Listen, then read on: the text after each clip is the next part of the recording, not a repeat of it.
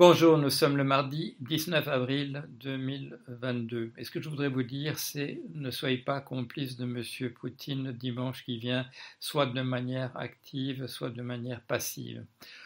Je n'ai aucun respect particulier pour les politiques qu'a appliquées M. Macron durant son quinquennat. Il a permis que la France se développe encore davantage comme une nation en altère avec des très riches d'un côté, des très pauvres de l'autre et plus personne au milieu. Il a supprimé des impôts sur les grandes fortunes alors que ce sont les grandes fortunes qui sont responsables de l'état dans lequel nous sommes en train de mettre la planète. Ce sont les 10% les plus riches et surtout les 1% les plus riches notre planète qui en font une planète qui va vers l'extinction du genre humain et la disparition totale de la biodiversité. Ce, ce n'est pas, comme Oxfam a pu le montrer, ce n'est pas la moitié la plus pauvre des populations euh, qui détruit l'environnement, ce sont les plus riches. Monsieur Macron s'identifie à eux et il les a encouragés.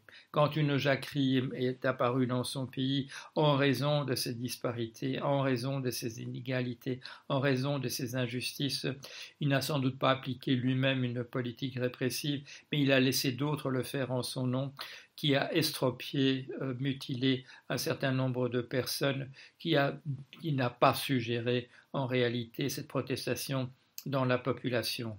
Dans le programme de M. Macron pour les cinq années à venir, il y a une politique euh, délibérée de stigmatisation des gens qui vont bénéficier de l'entraide à l'intérieur du pays sous la forme du RSA. On va leur faire faire des tâches ridicules pour leur faire comprendre euh, qu'ils n'ont en réalité pas droit, qu'ils sont des parias, ils n'ont pas droit à cette entraide et il faudrait qu'ils en sortent de ce système le plus rapidement possible.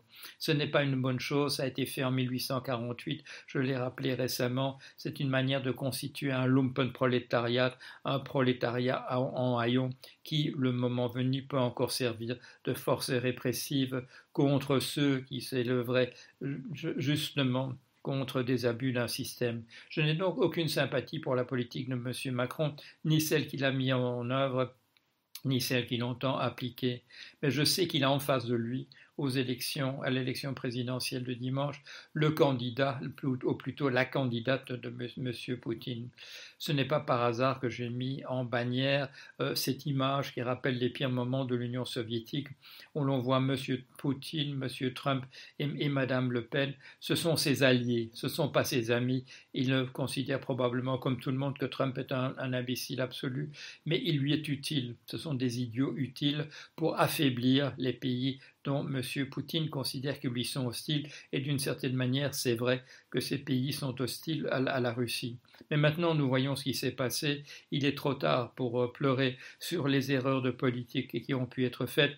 Nous voyons devant nous M. Poutine euh, lancer, avoir lancé une, une, guerre barbare contre un, un pays voisin et produire des exactions dans ce pays qui ne sont qu'un avant-goût de ce que nous pourrions bénéficier si, comme on l'entend ces jours, les jours prochains, euh, il veut appliquer la même politique euh, dans, les pays baltes et peut-être à d'autres pays euh, d'Europe centrale dont il considère qu'ils devraient faire partie de la, sphère d'influence de la Russie.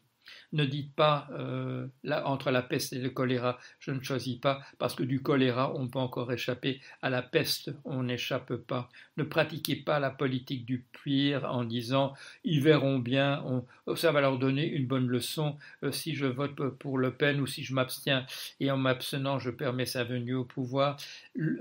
C'est ceux qui bénéficieront, selon vous, de cette bonne leçon, ce sera probablement vous-même, ce sera probablement vos proches.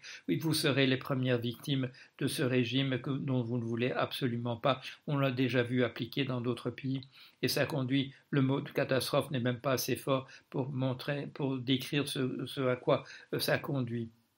Ne faites pas cette politique du pire, vous en seriez, vous et vos proches, les, premières victimes. Dimanche, pensez bien à la chose suivante, qu'il faut voter. Il faut voter absolument pour faire barrage à Madame Le Pen. Ne dites pas euh, en juin j'irai voter pour, de manière progrès pour un parti euh, progressiste et je pourrais, j'annihilerai le pouvoir dont dispose Madame Madame Le Pen. Ce n'est pas comme cela que cela marche. La France a un régime présidentiel. Madame Le Pen peut agir par décret jusqu'au mois de juin et au moment où vous irez voter pour un parti progressiste, l'Assemblée nationale n'aura plus aucun pouvoir. Ce pouvoir lui aura été de fait retiré. Vous arriverez après la bataille, vous arriverez bien trop tard. Alors, dimanche, allez voter. Ne votez pour le choléra, ne votez pas pour la peste, mais allez voter parce que, comme je vous le dis, il faut que nous nous retrouvions, que nous soyons ensemble après cette élection présidentielle, pas simplement comme un pays que M. Poutine a voulu affaiblir et qu'il aura réussi à affaiblir davantage. Le moment viendra en juin de se manifester, de voter pour un parti qui euh, essaiera de rétablir ce système, qui essaiera de renverser la vapeur, euh, qui enlèvera aux riches ces privilèges qui leur permettent de détruire non seulement la planète autour de nous, mais toute la biodiversité, tout, tout ce que les êtres humains peuvent faire, qui provoquerait véritablement l'extinction du genre humain. Et nous allons très très vite dans cette direction-là. Mais ne confondez pas, ne confondez pas dimanche avec, avec le mois de juin.